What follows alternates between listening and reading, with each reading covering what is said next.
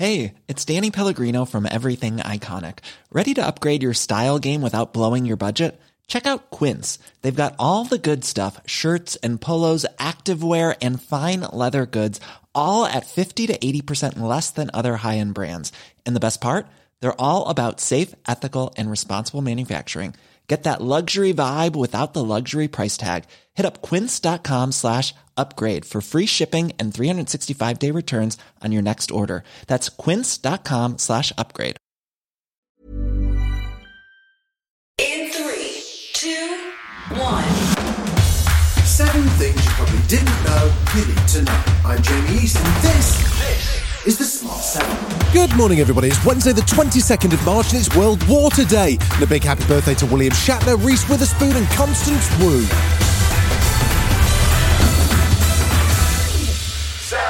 A damning report into the Metropolitan Police in London has found that it's institutionally racist and misogynist. It describes a deep seated homophobia in the force, which also failed to protect the public from officers who abuse women.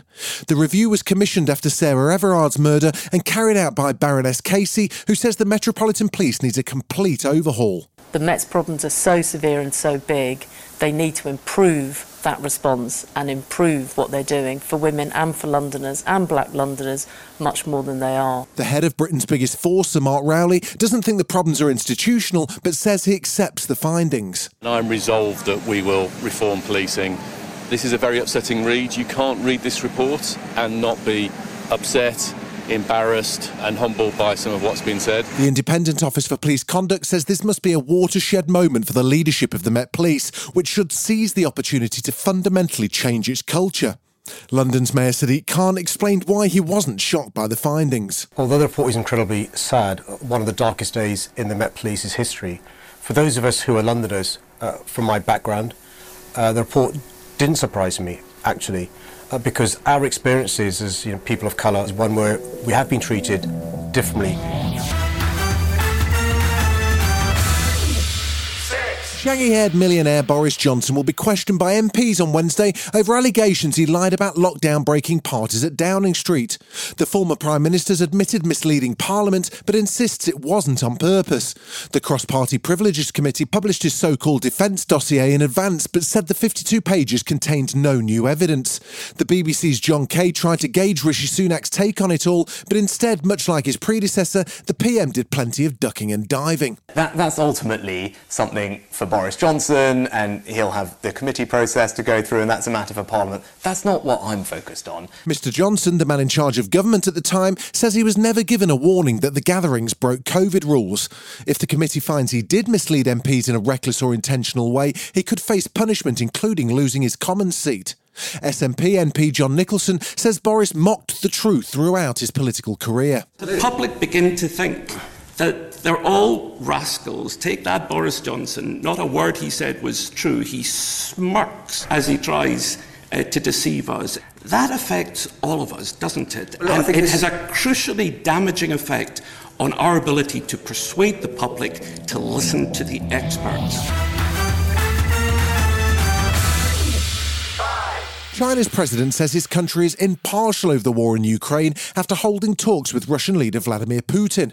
Xi Jinping presented a 12 point peace plan, but Putin claimed the West has no interest in an end to the fighting. They met in Moscow just days after an international arrest warrant was issued for the Russian leader over alleged war crimes. Jens Stoltenberg says there's a pattern of the pair building a stronger partnership. Of course, the meeting um, that takes place in Moscow is part of a pattern we have seen uh, over the last years, where China and Russia are coming closer and closer. In the military domain, they have uh, joint exercises, joint patrols, naval and air patrols.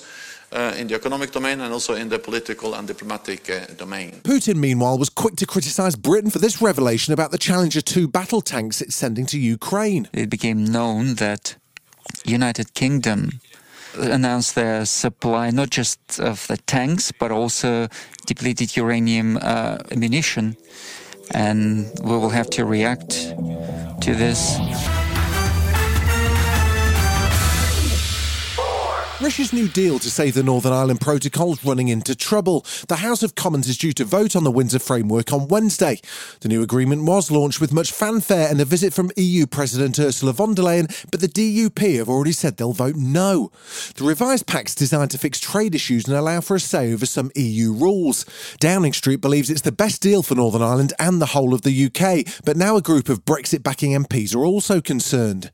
The European Research Group's legal experts have been examining the plans, and Chair Mark Francois outlined some of their findings. The Stormont break is practically useless, and the framework itself has no exit other than through a highly complex legal process. Still to come on the Smart 7, it's all kicking off on the succession red carpet and Arsenal's women struggle in Munich. Right after this. Welcome back. The Women's Champions League takes centre stage this week before the next round of Euro 2024 qualifiers kicks off. Tuesday night saw Arsenal's women take on the mighty Bayern Munich in Germany for the first leg of the quarter-finals, and despite 14 shots on goal from Arsenal in the second half, it ended 1-0 to the Germans. The second leg at the Emirates takes place next week, and Arsenal striker Caitlin Foord wants the fans to turn up and help them qualify for the semi-finals. Unfortunately, it wasn't our night tonight with the result, but we go again the second leg at the Emirates next week. The Bayern fans turned up tonight and they really helped them push through, but we're going to need you guys more than ever next week to help us and help us get the job done. So come on, get to the Emirates and let's go Gooners.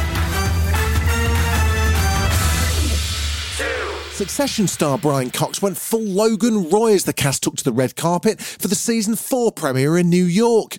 As Sarah Snook, who plays Shiv Roy, debuted her baby bump, Cox, who heads up the dysfunctional Roy family, got into character by yelling at some photographers. The highly anticipated HBO drama returns on Sunday, and just before that, you can catch the first episode of Daft Doris's new Sweet Sound of Succession podcast. So, what's in store for the final series, Logan? I think we're going to see a lot of fascinating rides. You know, it's a bit like a roller coaster, you know, and I think it's finishing in the true succession succession style. I mean, I'm I think people are going to love it. New series The Diplomat will see the American star Keri Russell play Kate Wyler, who lands a high profile political job amid an international crisis. The US government enlists her to serve as the US ambassador to the UK. Also starring Rufus Sewell, Homeland and the West Wing producer Debora Cahn's behind this one. And with a first look from Netflix, it's clear Russell's no Disney princess. I am not Cinderella. I'm here for 30 funerals. The only T length garment I packed is a burqa. I have a black suit and I have another black suit. And I'm not getting dressed by someone named Pippa so a women's magazine can ask who I'm wearing and what advice I have for little girls. This has been The Smart 7. Wherever you're listening, do us a favour and hit the follow button. We'll be back tomorrow at 7am. Have a great day. Written, produced, and published by Daft Doris.